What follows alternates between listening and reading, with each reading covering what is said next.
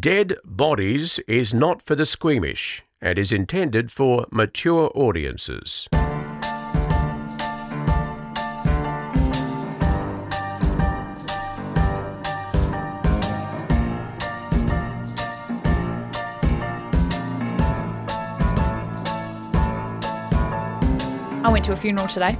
Oh, oh, did you? I did. Really? Mm. Because of someone you knew, or did you just no, someone rock I, up? Well, actually, that would not surprise me. It's funny that you say that. So, yes, someone I knew, but when we got to the cemetery, yes. uh, it was a bit of, I was going to say there's a bit of time to kill. It's unfortunate turn of phrase. There's a bit of time because yeah. the... hearse yes. hadn't arrived yet. Oh, you said that well. Yes, because you, you corrected me last time. Um, so I strolled around and I realised that Nico thought that was weird because he was having a conversation. It was a rather boring conversation with someone that I wasn't really into the convo. So I thought, I'm going to go for a stroll. Is this at that enormous cemetery place? Oh, I don't even remember what suburb. The one Not I the went Springvale to just recently. One? Yes. No, I, that one is it's massive. It's like an entire this, city. Yeah, it's huge. Of dead but bodies. This is a different. This was a different one. It was quite far out, actually. And I thought I'm going to go for a stroll because sometimes I think, oh, I wonder if there's anyone buried here that I've done stories on. Yeah. I go looking for names, but I didn't see anyone that I've done a story on. But there were lots of, like, there was a really young girl and, mm. yeah. I love old cemeteries and. Yeah. Yeah, creepy. yeah this, yeah, it was it was Nico's uh, grandfather and they did open oh. casket. Oh. And when we walked in, we realised it was open and he he looked at me, he goes, I ain't going up there. And I was like, that's you cool. Did. No, I didn't. I was a supportive partner. I stayed back with him. Yeah, we could just see hands. You've changed with this with this wedding in the I air. Haven't. You're on your best behaviour. No, I picked my wedding dress in forty-five minutes. Did you? Yeah, done. Is it simple but elegant? Yeah, like or me. Is it like, I want you with puff sleeves? No, I haven't flowers, embraced the Greek side. No. Sparkles. Beaded bodice. Synthetic lace. I want all of definitely that. Definitely not. I want you to be that. Carrying a basket with petals in it. Who's first tonight? Uh, you go. Thank you. Uh, I'm working tonight. It's not necessarily tonight when you listen to this. Whenever you're listening, day, morning, at the encouragement of Lanny. And her partner, Winston. What? Winston may be an animal. I don't know. What are you talking about? I don't understand what your story is. We had is. An email from Lanny and Winston, oh, and Lanny right. was also in touch on Facebook, um, who are in Tasmania. So, and sure. because I'm going to Tasmania. Beautiful part so, of the world. How about this? My daughter, who's now working, like got her first proper job, Real been job. Working at it for a while. She's been saving her money like crazy because she wants to buy her first house, and she bought me her first big girl present. Like, did you, oh. do you remember, you know, never being able to give your mum and dad anything yeah. good? She didn't have no, she surprised me with tickets for she and I to go to Tasmania for a few days. Isn't that gorgeous? That's was, really cute. I know, I know. I was like so excited. So I'm going to Tasmania. And just by chance, Lanny and Winston got in touch and asked for, um, they're from Tassie and would love to hear a local story. And tipped me off to the story of Alexander Pearce, which I will get to in just a second. Sure. Um, oh, no, uh, Winston is her boyfriend uh, because she says nice things, nice things. Not her dog. No, um, a boyfriend, okay, boyfriend. They sit together and listen to it. They'll often turn to each other and say, murder. Thank you. Yes, they do. All right, so started to have a look at stuff. That was a really good one. Stuff. It was. It was very loud yeah, and bold. Yeah, it was good.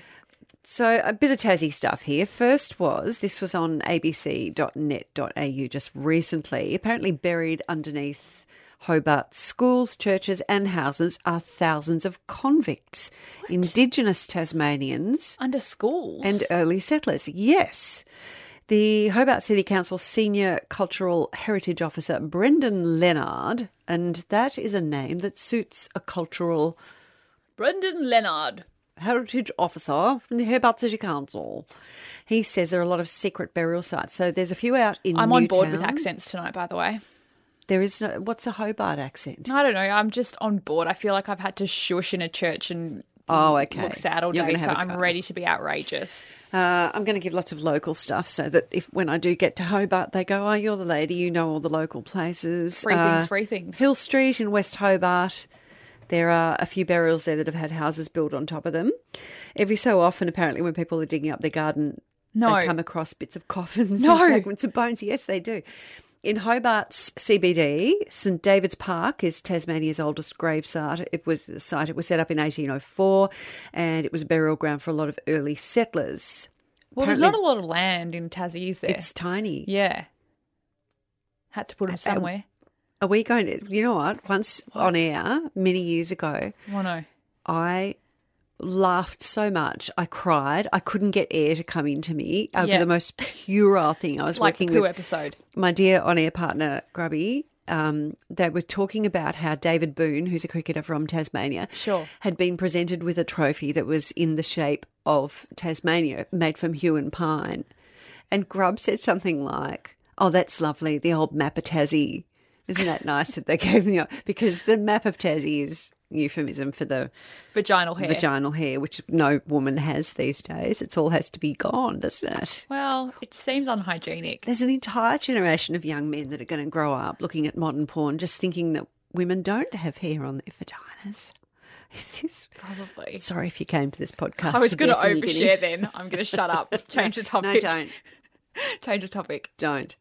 Um Okay, so this one in Hobart C B D, there's about one thousand bodies there. Closed in eighteen seventy-two, it fell into disrepair. And then in the nineteen seventies, the City Council reopened it as a public park. There you are, everyone. What? Don't play there. The cemetery? Look, if you do trip over a stone, don't worry. Yes. And oh. the gravestones themselves were placed on the walls of Hobart's Supreme Court. And apparently every now and again in the park, you'll see a bit of a dip in the ground where, what? where a, a burial has sort of sunken. Sunk. Yes. Uh, Campbell Street Primary School, near the Central Business District, has about five thousand convicts buried beneath its grounds because you just send all the criminals down there. No one cared. They just bunged them in yeah. the ground at the end.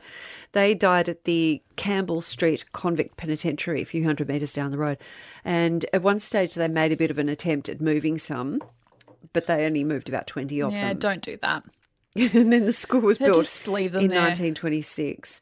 Uh, in Saint John's Park, under the grounds of the old Church of England Cemetery, four hundred children are buried in unmarked graves. They were from early settlers and for, from Aboriginal families and from orphanages. My family's left a lot of pet dead bods in backyards. Oh. Yeah.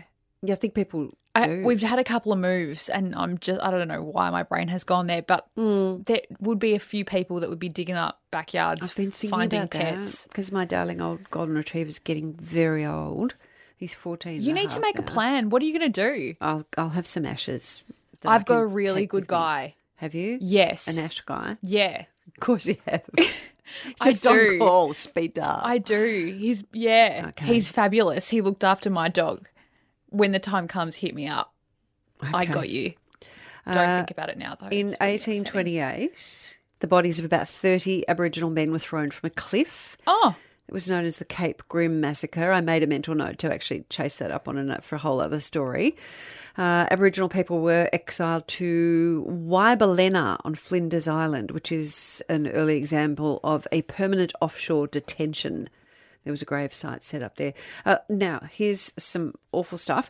The bodies of a lot of the Aboriginal dead were exhumed for scientific or research purposes because scientists at that time, in the eighteen hundreds, saw Aboriginal people as like the missing link. And with permission or without permission? Without. They would just do whatever they wanted to them. They treated them like they were animals. Weren't um, they part of the Flora and Fauna Act yes, or something ridiculous? Yes, they were actually described as, as, as fauna. Yeah. There was um, a very strong market for specimens of the Aboriginal people right. uh, in European scientific institutions. So they'd send them there and they would often, the, the graves of Tasmanian Aboriginals would be robbed. Um, and one of the most famous was Truganini. Her body was exhumed by the Royal Society of Tasmania. It was put on display. Her skeleton was shown what? at the Colonial Exhibition in Melbourne. She's a whole other story too in herself. In the late eighteen hundreds, they brought her back to Hobart. They showed her in an art gallery. And then uh, because of public pressure, they um, the museum had to give her skeleton, uh, hang on, give it up. They cremated it. Oh. And they scattered That's not it. in line with their, like, with Indigenous beliefs. I don't no. think they cremate, do no, they? No, there was a big outrage yeah. over Truganini's remains. They were scattered in the D'Entrecasteaux channel. and they repatriated her remains back to Tasmania. Anyway, let me get to the convict criminal, Alexander Pearce. Am I talking too much? Try no, and stop me. I'm here. I'm I'm on. Thank you. Alexander Pearce was born in seventeen ninety in County Monaghan in Ireland. That was really good. Thank you. He w- You are really up for accents now. No, Normally I was, get told off. You've what episode are we? Mm. Thanks, forty-seven. Kirst. Kirsten forty-seven, says. And you have you've gotten better. Thank you. It's Ireland is the only one I can do. He worked as a farm labourer. He was only very short, five foot three. Uh, which was under average for that time, a strong, wiry body and blue eyes. In eighteen nineteen, he stole six pairs of shoes. He was caught and charged and transported to Van Diemen's Land, Tasmania, yes. for seven years. Mm. He was given a job as a servant. He sounds like an absolute ratbag because he made such a mess of it. He was drinking too much. He was stealing. He was flogged four separate times. One time he got fifty lashes for embezzling two turkeys and three ducks. Another time he got fifty lashes and six months working in chains for stealing a wheelbarrow. That's got to be the worst punishment. Lashing? Yeah. Imagine being the person who had to do the lashing. I saw uh, a photo of a man, oh, I'm going to get the countries wrong, but he, it was a recent photo mm. and he was being, what do they call it now? Lashed? No, they flogged. Mm, mm. I can't think of the word. No. But that was happening to him. Flailed? He was no. gay. Oh, and his no. back, like no, don't, oh. don't, don't, no. It was horrible. I just don't. I, you'd pass out at some point. Mm. It's horrible, awful. And how would you then? You couldn't rest ever. You you couldn't no. lay down. To, no, you wouldn't even be able to move. um. So there he is. He's locked up for stealing the wheelbarrow. He escaped. On the eighteenth of May, eighteen twenty-two, the Hobart Town Gazette had an ad in it offering a ten pounds reward for his capture. So he was on the run. He was caught. He was charged with absconding mm-hmm. and with forging an order, which was quite a serious crime at the time, and he was given a second sentence of transportation. This time they shipped him off to what at the time was a new penal establishment on Sarah Island, which is just off Tassie in Macquarie Harbour on Tasmania's west coast, and it was one of the harshest penis... What? I thought that would happen. Hold, what? Yeah. Sorry? I, look, you know, I thought that one would happen. One of the harshest penises. Yeah. Woof. Okay. One of the harshest. Go again. No. Just, just go again. Correct I'm leaving yourself. Where it is. You're trying to make me say penis no, I'm again. Not. I'm not say, going no, to do it. No, say it because people might not know what you're talking about. You didn't mean to say penis. Penis. Penal. Penal settlement. Why are they so common? Why well, so similar, I mean, not so common. I don't know. Those two words. Penal. Punishment. Anyway, it's a it's it's an island. So he was sent to this terrible, what's, what was it called? I've forgotten. It's the face you did that killed me. Sarah Island. Yeah. Hey, he's sent there. It's right. in a bay surrounded by a mountain wilderness, and it's hundreds of miles from any other settlement. It was where the worst of the worst were sent. So later that same year, he's working on a labour gang. This is September of eighteen twenty-two, and Pearce saw a boat. Mm-hmm. He, we've spoken about escaping by boat before, oh, haven't it's we? The shittest ever. It's so stupid. So Don't he'd... do the boats. It's slow. He hadn't got Row. that mail from you. Row. He jumped into the boat along with seven other prisoners oh. and they managed to make it to the mainland.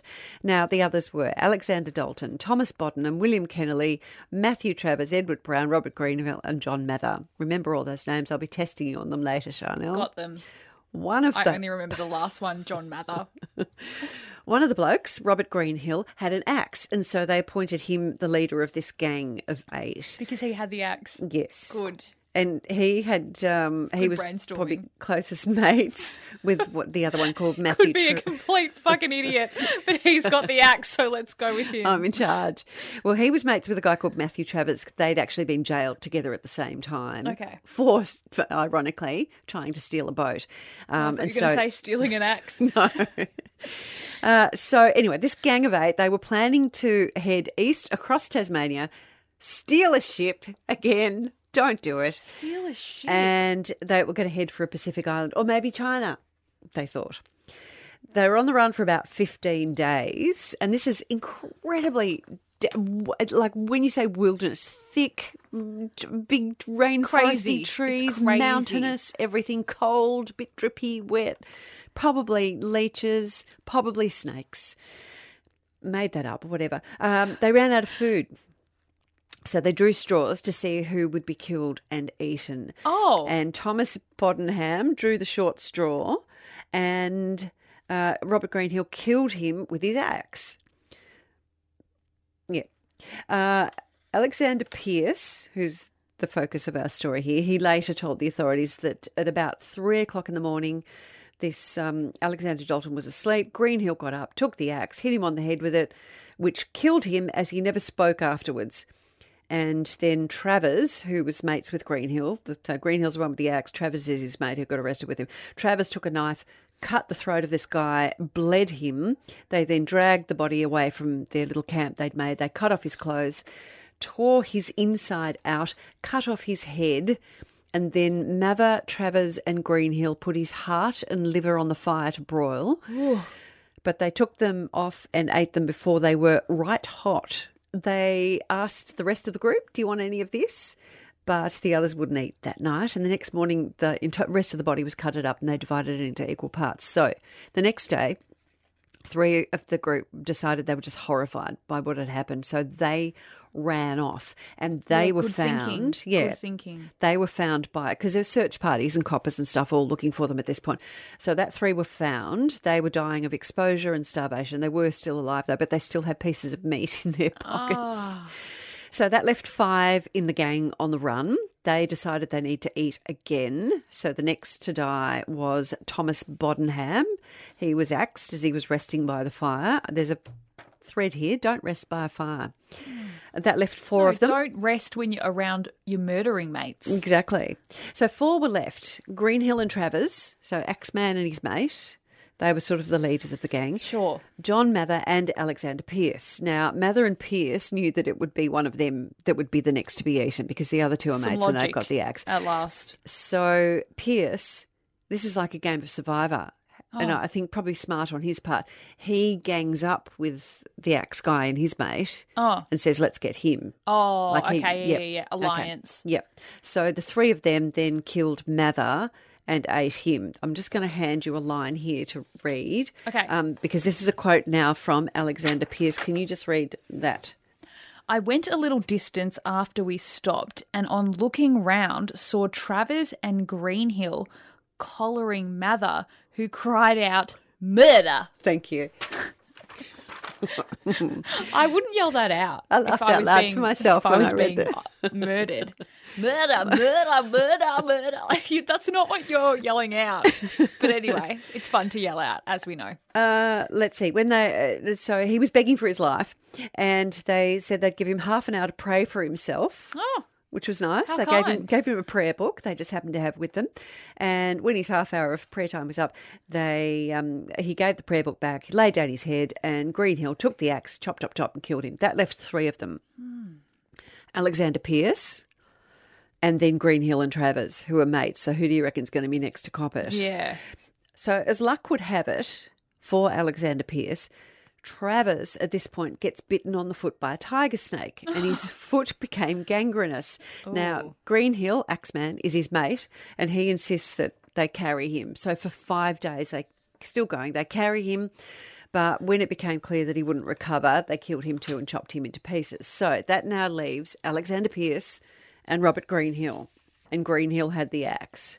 And they were both starving. So it was a game of cat and mouse and it was a game of I'm not going to sleep. You, who's going to blink first? I'm going to watch you. Or Can you're... they just not go without food for like ten days? But they don't know when the end of the ten days is. All they know is that they have to keep surviving. So they don't know. It, like They, they can't go on one day, yeah, I won't eat today because tomorrow I'll be having some scones and Devonshire tea. They don't know that there's a tomorrow. So these two blokes yeah, okay. are facing off, okay, So and they're both trying to stay awake so that the other one can't get them when they fall asleep by the fire. Sure. Eventually, though, Greenhill fell asleep. Alexander Pearce grabbed the axe, killed Greenhill and ate him. So he was the only survivor in the end, apart from the three who ran and off. And then what happens? Well, then he ran ran into an Aboriginal campsite and he stole some more food and apparently he got caught. eating a raw sheep, like eating, I know, like a vampire, just feasting, yeah, just starving. The shepherd who came across him actually knew him, oh. and so rather than have him arrested, he inducted him into this sheep-stealing gang that he had. Oh. And eventually Pearce was picked up with a guy called William Davis and Ralph Churton. They were both hanged for bushranging and escaping from a military escort. So Pearce had been on the run for one hundred thirteen days. Decent. About half of that was spent in the wilderness. So he's sent now to Hobart. Right. He confesses everything. He tells them, yes, and we ate and we chopped their heads off and we boiled their livers. And the magistrate doesn't believe him because it's so gross. Oh, he still thinks old mates are on the run. Yes, he oh, thinks that he's made up this sure. far-fetched story about yeah. eating everybody, and that the other, the seven in the gang, or no, did he reach into four, his pocket and go, actually, he had meat, he had human meat in his pockets, but they still, um, they he the, the magistrate thought that he was covering for all these other guys, so he sent Pearce back to Macquarie Harbour where he oh. escaped from them. Um, there's a few inconsistencies in his stories. He told different versions of it, but the fact remains that, that eight men went into the bush and only three, no, four of them came out alive, including Alexander Pearce. But there are questions about whether, oh, hang on, within a year, so he was sent back to Macquarie, um, the, the jail there. Yeah. Within a year, at the age of thirty-four, he escaped a second time oh, with good. a young convict named Thomas Cox. Did he kill him? Would you eat cocks, Chanel? Oh, no. What's with you, penises and cocks? What's happening to you? Well, so those two are on the run. Within three days, he kills Cox because when they got to the river, he found out the Cox couldn't swim and, and he, he thought he'd be a liability, so he thought he'd eat him too. So lots of questions asked about Alexander Pearce as to whether he was only eating to survive or whether he Ooh, was actually like a, a crazy man cannibal who wanted to eat people. Ooh. Because he did describe, because when they eventually caught him with this um, Cox, oh, when they found him with his body all chopped up and everything, it was gross, and he apparently described Cox as the most delicious food. There's no way around it. This is not, I'm not doing it on purpose. No, he described people as the most delicious food.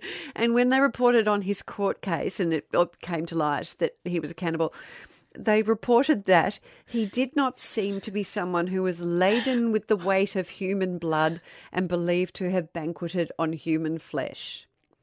So he was shipped to Hobart in the end, and he was tried and he's hanged, and his body was dismembered for anatomical oh. science. His skull was boiled, defleshed, and given to an American scientist, which and it is now on display at Philadelphia's Academy of Natural Sciences. And the only other thing I'll add to that, I'm sorry if I was a bit long and boring then, is there's a song that I'm sure Kirsten will find and give you a tiny taste of, by the group Weddings, Parties, Anything, called A Tale They Won't Believe. When we left Macquarie Harbour, it was in the pouring rain. None of us quite sure if we would see England again, as some form out of death or liberty. There were six of us together, a jolly hungry crew.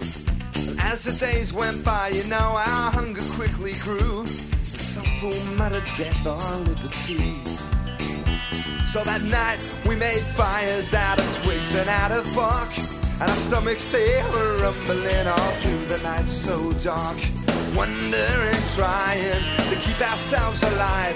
And when the sun it rose next morning, well at six it turned five, and I said, right, there's another one, don't you frown, chew the meat and hold it down, it's a tale they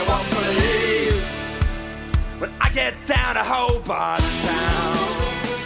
If I said the words chubby bunny to you, would you know what I was talking about? Kirst looked up immediately like, what the fuck? What?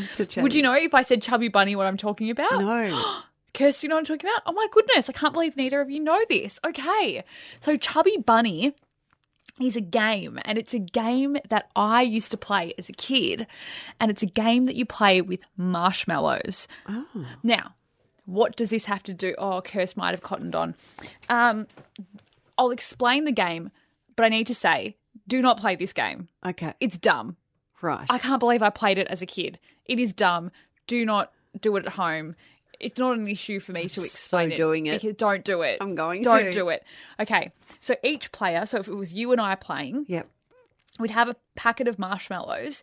And so you, you put one marshmallow in your mouth and you say Chubby Bunny. You can say it really easily. Then you do it. Chubby then Bunny. I put yep. another one in. Yep. So I'm up to two. And you keep going until you can't say Chubby Bunny anymore. And whoever gets the most the in best. Their mouth. Yeah. No, it's not the best. Because what happens is marshmallows melt. Correct? Oh. And so as you're stuffing marshmallows into your mouth, they're getting pushed down your throat and they heat up from the uh, from your airways being warm. Yeah. And it is the equivalent of literally spraying styrofoam in your throat. What? And people die playing this game. Kids choke on marshmallows too, don't they? Because yes. they're just the right size to like plug a kid's Correct. Throat.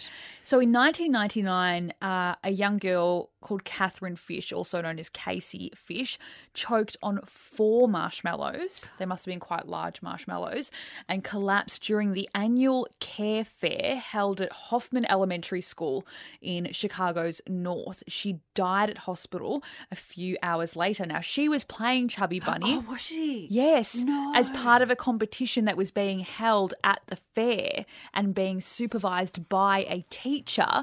However, the teacher left during the game to go and speak to a janitor and oh. wasn't... Um, wasn't monitoring what was going on. Mm. So when the teacher returned, Casey was choking and she couldn't be saved. Wow. There was a trial that happened after because the parents took the school to court because the, their daughter yeah. died. And these parents have been everywhere. They've been on Oprah and everything. I actually tried to find a clip of them on Oprah, but I couldn't. But they have definitely, you know, trying to raise awareness of this. During the trial, Alyssa Henricks, she was then eighteen, because this happened many years later. By the time they went through all the sort of legal processes, she described watching her best friend in distress. She said her face and lips began turning purple as she struggled to breathe after stuffing three or four marshmallows into her mouth. Uh, Alyssa said Casey took a few steps to a water fountain. She was trying to drink water to get mm. the marshmallows down. And she tapped on Alyssa. She tapped her shoulder, saying, trying to signal that she needed help. Yeah. Um. She collapsed uh, as Alyssa ran to go and get help and to go and get the teacher. Six years after her death, her parents settled outside of court. They got two million dollars for her death. Not wow. that money means anything, but... I used to play Chubby Bunny. Wow. We used Chubby to do Bunny one with grapes where you would have a big bunch of grapes oh. and a pack of cards. Yeah. And so you would each, you know, face up, face up. Whoever had the lowest number on their card had to put that number of grapes in their mouth. Oh, and hold them. Yes. And so you were like stuffing them on your lips. Yeah, yeah, yeah. And under your tongue, everywhere. Your whole mouth would be like a, you know, yeah. chipmunk. But think about how dumb that is. And then if you chewed on them, and so every now and again one would burst and it'd be like sweet grape and you'd be drooling and... Stupid. Probably not as dangerous as marshmallows, but wow. I, I don't know what else. Well, two things jumped into my mind. One was sure. um, a friend of mine took a, I think it was just a vitamin capsule. Oh. With a, his cup of tea in the morning. Yeah. And it got like part of the way down his esophagus and yeah. exploded. Never take, you know, like a soft capsule. Yeah. With a hot drink. Always take it with a cold drink because they exploded. The, I didn't know that. The outer coating. Nicholas had to do the bloody Heimlich manoeuvre on his mum once because she, we were sitting on the couch. Kirsten's laughing. We were both going to laugh. I know the Heimlich manoeuvre doesn't sound, is that, am I saying it right? Yes, correct. Yeah. You're right. I, I, it's, what was she choking on? Well, she had taken a tablet and it kind of got stuck on the back of her throat. Sideways. Like, like just, when Bugs Bunny or someone swallows no, just something. Like, just like on the outside. Back, like it didn't go down, it just stuck to the side of her throat. She couldn't clear it. And so Nicholas was giving her the Heimlich manoeuvre. And do you know what it turned out to be? No. It wasn't a tablet. It was the little thing they have in the bottle of tablets that keeps it fresh. Oh, the little. That absorbs any moisture. Um, it's like silicon, a, silicon. Yeah, but it's it not is. Like the um. It's not like the sachet one that you get in shoes, but know, in a bottle yes. of tablets, it's like a little. Yeah. Well, I think it's got the silica stuff in it, yeah, the dry up stuff. Yeah, yeah, yeah. It's like a little cap that's in there. And she wasn't looking, put, emptied the bottle into her hands, threw it down her throat, and it got stuck. No. Yes. Wow. Goodness gracious. I know. I had a friend who could eat, like re- was in eating competitions, what? Really good, and he would represent the radio station I worked at in the, on Pancake Day. Yeah. They would have, the Pancake Parlour would have a oh, pancake yes. eating competition, and he would he got banned from it because he was so good at it. His secret was that he was he would it was water. Like everyone would try and eat the pancakes really fast, but if you oh. had lots of water, it would help it slide down really quickly. Like it. Mm. Every now and again, we receive a an email that's... Um, More than every now and again. We're better than that. We've yes. progressed. Oh, no, no, no. We receive emails, but every now and again there is an email that's more than you and I can cope with. There's too much to the story. Sure. It's too complex, and so we need to talk to the person who wrote the email. So that's what we're doing right now. We are delighted to have with us Dead Bodies podcast listener Laura. Hi, Laura. Hello, I'm so excited to be here, guys. Oh. I may waffle a bit, so just pull me back into line if I, if Please I waffle. Please do waffle. We waffle too, just as long as you're waffling well, about dead bodies, it's all right. That's what I just said to your friend. Of, of I said, um, that's yeah, I think I've met the two queen of waffles. So excuse me, how very rude. How dare you. In a good way, in a very good way. So, Laura, the, your story that you sent mm-hmm. to us... Um, yes. involves a dead body that was it in does. the in the home of a relative of yours. Now, we'll just sort of just should explain beforehand, we might just um, be careful because I gather there's mm. members of your family are not entirely thrilled about you talking about this. Yeah, not, it's it's been really tricky. I've just been trying to negotiate with them, and yeah, yeah, it's yeah, it's a it's a sore point for them still, and I've just got to mm. be really careful and respectful. And of course, yeah. All right. Well, why don't you tell us your story? Okay, well, it involves, well, the, the working title for my, my story is called the T- A Tale of Three Mothers.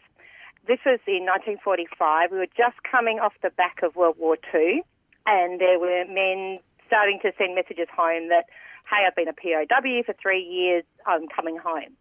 So we have two of the women, um, the young woman who passed away and uh, one of the, and the other woman, Alice Pengel.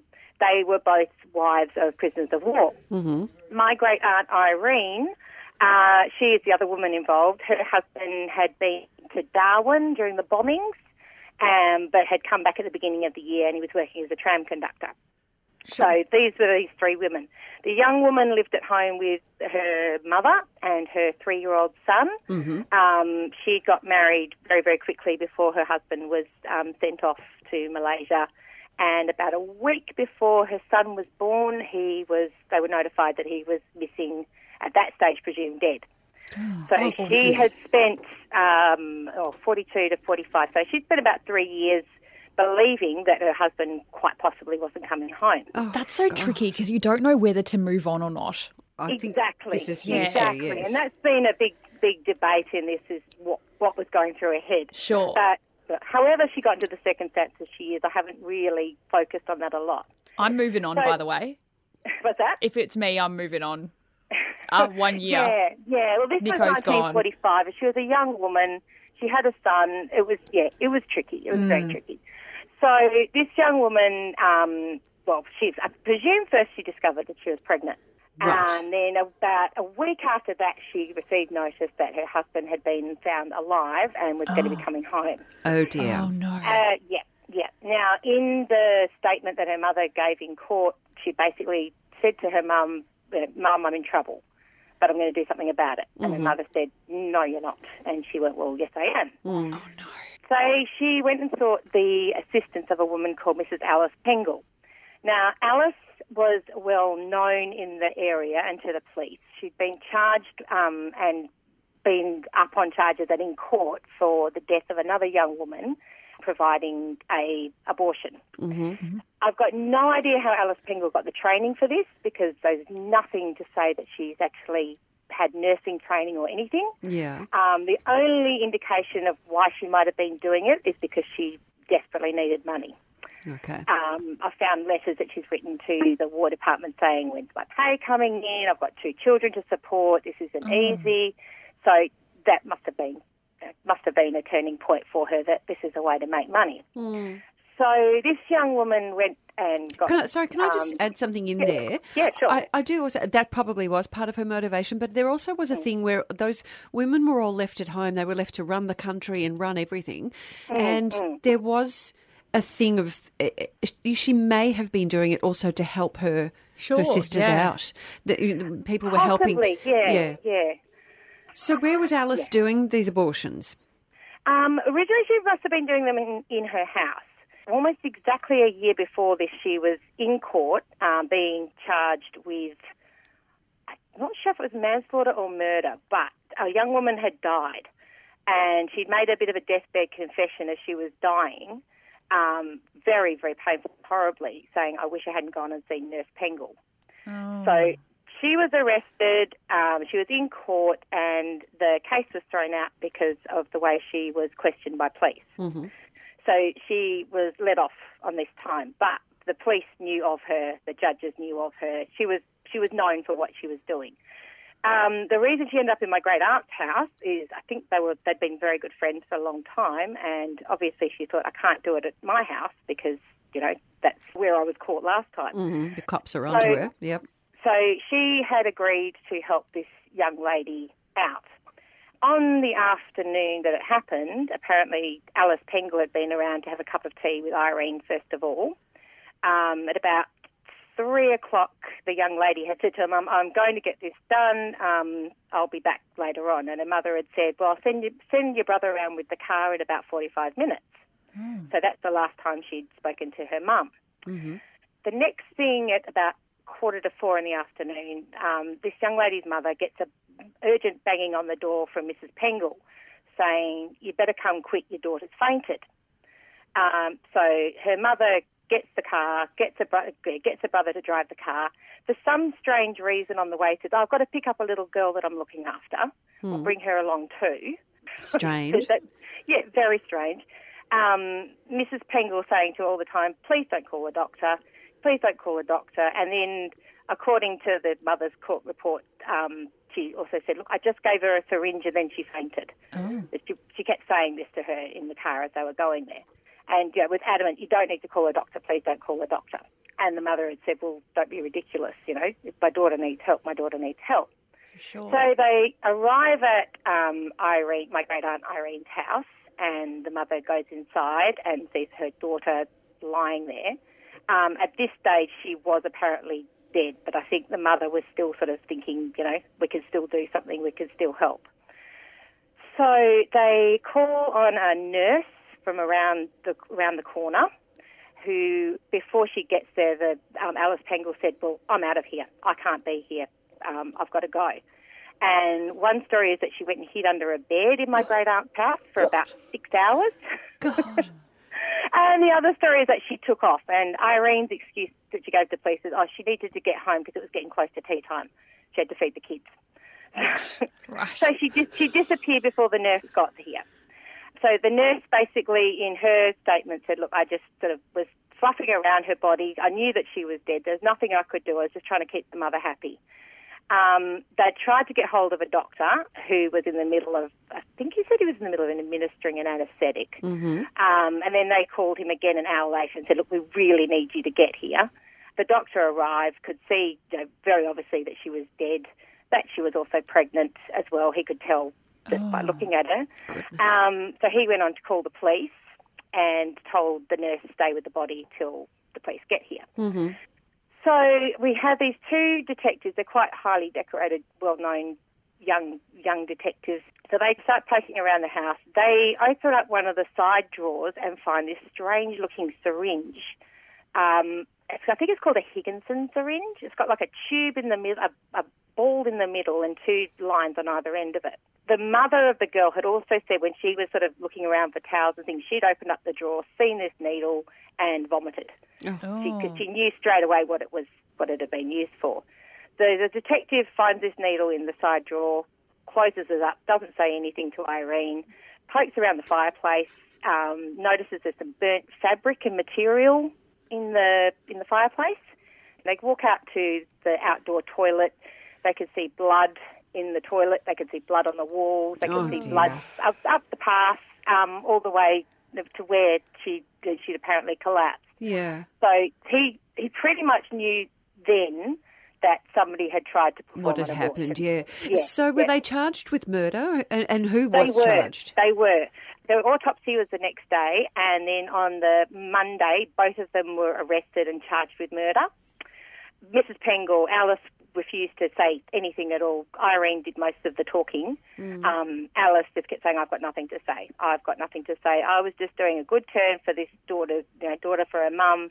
Uh, just because I was there doesn't mean I did it. Mm. The post-mortem said that there was definitely an abortion, and she'd been about four or five months pregnant.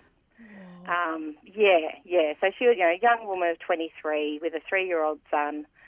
Um, Four or five yeah, months was, is a fair way on too. That, it that, is. It, if well, that fetus yeah. is going to be at least sort of as big as your your hand, yeah. I would think. Yeah, yeah, exactly, exactly. Well, the doctors in the doctor's report, he said he could see by her distended stomach that she was um, pregnant. Oh, he could tell that straight away. Just but when you think about it, the baby has been killed as well. Mm, yep, yeah. Yep, so both oh. of them were. Um, so they were both charged with murder. Mm. They tried to get separate trials for them, but the judge refused. They mm-hmm. did an inquest the day before, and the find and his findings it was dropped to manslaughter. Laura, were they jailed? Yes, yes, they were. They were. So at the end of the court case, the judge's final remarks were, "You're very lucky that this has been dropped to manslaughter, or both of you would have got the death penalty." Gosh. Irene got eighteen months and Alice got four years. And in it's his nothing. remarks as well, the judge said, um, I can tell, Irene, that you've been kind of persuaded, talked into doing this, and I don't think you really realise what you're getting yourself into. Um, Alice Pengel, you've been here before. Um, you've done this before. You know, yeah. That's it. That's four years, and you're very lucky to be getting four years. So they're both sent to Fremantle Prison. So what it's happened a- when Joyce's husband came back? Mm. Okay, um, this is where I'm not. I'm still. This is where I'm still trying to negotiate with the family as well. Um, from what I can tell, he came back about a week before the women were sentenced, um, and then I know at some stage in the next couple of months he went back to Malaysia to help the government to find um, people that had been killed along the Burma Railway. Oh. Um, And Laura, you um, said that the the young mother that died, she already yeah. had a child. So she already had a child. So yes. d- yeah. does that child? Uh, I'm. It was a little boy, was it? Yes. yes. Did, when he grew up, did he know what happened to his mother? Do you know? Well, this is another strange part of the story that I've been told, and it's and it's hearsay. But he did say to me that he was working for a music store delivering pianos in Fremantle, mm. and he had to deliver a piano to this house on uh, so Canning Highway. Mm. Um, he had to deliver a piano there. Apparently the woman in the house, as soon as she saw his surname on his badge, realised who he was and started abusing him oh. and telling him, your mother put me in prison. Uh, I think he was about eighteen at the time. He had no idea that, well, he knew that his mother had died, but he never knew how she had died. Wow. So he got the absolute you know, shock of his life. Yeah, two um, worlds colliding. But um, that was how he found out. So, Laura, mm-hmm. you're putting this together as a, are you writing a book? I am, yes. yes. Wow. Um, yeah, slowly. I mean, there's so. I just keep finding out all these other little bits and pieces. As I've gone and sunk into this story, I've realised how lucky we are these days to be in the era that we're in, mm. um, you know, that we do have so many more choices and we're so we're just much better protected than women were back then. Um, I've, I've had stories. My grandmother was working at Fremantle Hospital at the time. She was a trainee nurse, and she's told me stories about these women coming in the middle of the night. They call them black taxi jobs, mm. um, botched abortions during the day, and you know. Some of them lived, some of them died of septicemia and all sorts of horrible things. And mm. she just kept saying, the best thing that ever happened is the bloody pill. She's absolutely right. I mean, these days yeah. we have access to contraception and exactly. to abortions and that are safe and legal. As well. yeah. yeah. Antibiotics were really, really scarce. And oh. a lot of women were dying well, that had had these abortions in really unsterile, unhygienic conditions had died of septicemia. And sometimes it would take weeks. Yeah. for them to die, and there was just nothing that could be done for them except to keep them out of pain and, you know, quite horrible. Laura, it's an incredible story. You've done a, such a, a great amount of work on it so far. Keep going with that, and oh, when, the, when the book is out, let us know and we'll share the news oh, with oh, our Dead Body podcast listeners. I'll, I'll email you my, my progress and stuff like that. Yeah. Um, and I've got a Facebook page as well called The True Story of King Street, nineteen forty-five. Okay. Um, that's a Facebook page. People can reach me through there. Amazing. As well. Thank you yeah. so much for sharing your story with us. Oh, thank you for letting me share it with you, girls. I no mean, I just, I was, listen, I was thinking, they've got to know my story. You just you tell stories so well. Oh, I thank thought, you. I want to tell them my story. Well, we loved it. thank oh, you. Thank you. Thank Thanks, you. I wish you had, it doesn't really have a happy ending, but... um, None of our stories yeah. do, so that's fine. yeah. Do you know, I actually have a little bit of a fact going off the back of Laura's uh, conversation. Yeah. There is no charge in Victoria for... killing a fetus. Really? Yes. That's strange. Isn't that strange? Because so is it not deemed to be a person? Correct. So there was a case in Victoria where a man was charged with culpable driving because yeah. he killed a woman in a car accident. Yeah. Um, but he was doing the wrong thing, killed a woman. That woman, woman was pregnant and he could never be charged wow. with... Oh, no, I've lied. She... Sorry. Yeah. Sorry. She lived, me. but her baby died. Her unborn baby died. Oh, and he was never charged with murder over the unborn baby or manslaughter. Can't be charged with anything. I think this, it's like a really kind of nothing charge. That's not right. They need to yeah, fix that. It's weird, isn't it? Mm. All right, well. If you have seen a dead body, we like to hear about it, please. Or if you're writing about one even.